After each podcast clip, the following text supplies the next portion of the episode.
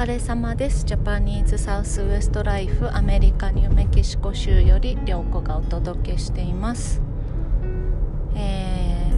昨日ですね、ブログの方に新しい記事を書いたんですけど、そこにですね、この今の音声配信のやっているなんていうのメディアプラットフォームアップルポッドキャストだとこのリンク、Google ポッドキャストだとこのリンクとか Spotify だとこのリンクっていうのをねちょっと貼っといたので、まとめて結構なね数の人が聞いてくれているということを昨日まとめた数を見てですね知って、本当にご拝聴でいいんだよね、ありがとうございます。こんな世界が分断されている今だからこそ、なんかポッドキャストでつながれているということが本当に嬉しいなと思って、何かの役に立ってたり、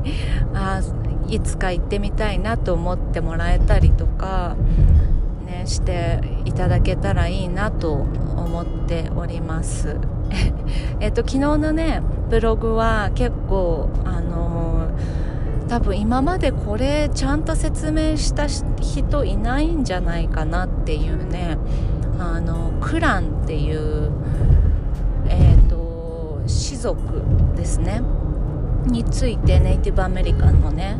特にナバホ族のことについてをね今回は書いたんですけど、その氏族についてねちょっとすごい噛み砕いた感じで分かりやすく書こうと思って、それをちょっと分かりやすいような感じで書いてみましたので、もし興味がある方はjapanswlife.com でブログやってるので、ネイティブアメリカンと生きる日々というブログをねやってるので、もし音声しか聞いてない方はもし時間があれば読んでみてください。もうちょっとね本当に音声の今こうやって喋ってるよりももうちょっとこの勉強とかちょっとこう学びみたいな感じの記事をねなるべく上げるようにしております。今日は、何を喋ろうかと思ったかというと、前々回その前かメンズでジュエリーつけるんだったらこういうのがいいよっていうのをねちょっとお話ししたんですけど、レディースは本当に好みがあるので何とも、もう本当ピンときたものを買ってほしいっていうのが私が一番思うことなんですけど、スタイルに合わせてすごくつけやすかったりだとか、こう1個持っておくといいなって思うものをね今日私がいつもよくつけるようなものをちょっと紹介しようかなと思います。まずは今ねよくつけてるのが、長めのネックレス。私ね長めのネックレス前から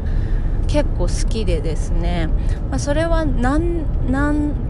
のスタイルでもいいと思うんですけど、最近私がよくつけているのはナバホパールのシルバーのにいぶしたビーズのねネックレスをつけてるんですけど、それでもいいし、例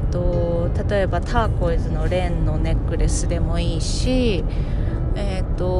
サントドミンゴのヒーシのネックレスでもいいし、長めのねネックレスしてるとすごくねなんていうか上品に見える、と思います。プチペンダントみたいな感じで細い華奢なねチェーンにちっちゃいこうシルバーのスタンプワークのトップとかもねもうそれは定番的に人気があるんですけど、私ね、そういう小さいやつね、可愛いなと思って買っても結局でかいものしかつけなくてですね、まあ職業柄っていうのもあるけど、一点でドンって目立つ方がもう全然その見た目が違うので、そういうものをつける時が多いんですね。で、やっぱり日本のジュエリーの感じってやっぱ細いもの、華奢なもの、小さいものっていう感じのものが好きな方が多いし、大きいものつけてるとなんか、うわ、なんかすごいのつけてんねみたいな感じで見られることも多いんだけど、ナバホパールとかターコイズのネックレスとかはなんていうか、そのごつさがないので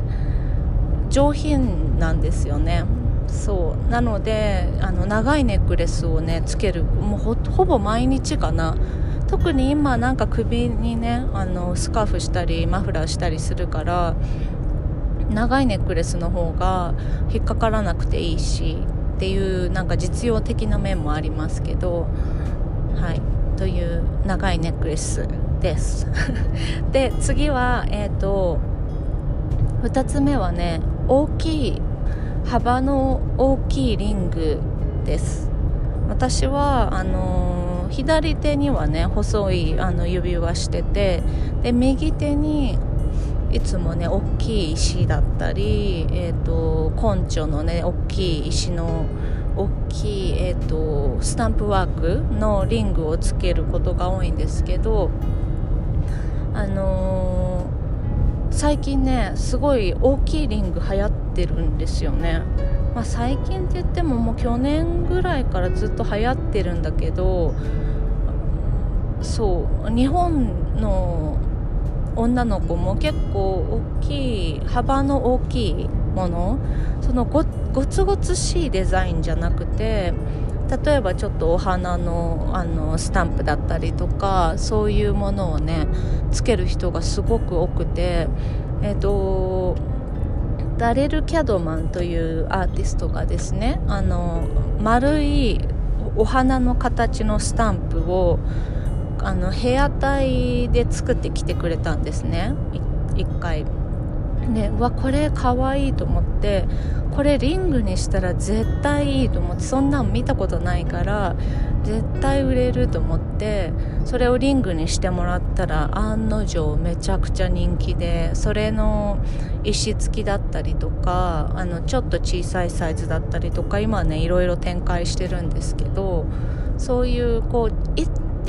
豪華なリングで、やっぱターコイズドーンとかだとメンズの時はね全然いいんですけど、女の子の場合ターコイズドーンっていうやつだとやっぱちょっと抵抗がある人も多いと思うんですけど、シルバーだとねそう、これも同じ言い方になるけど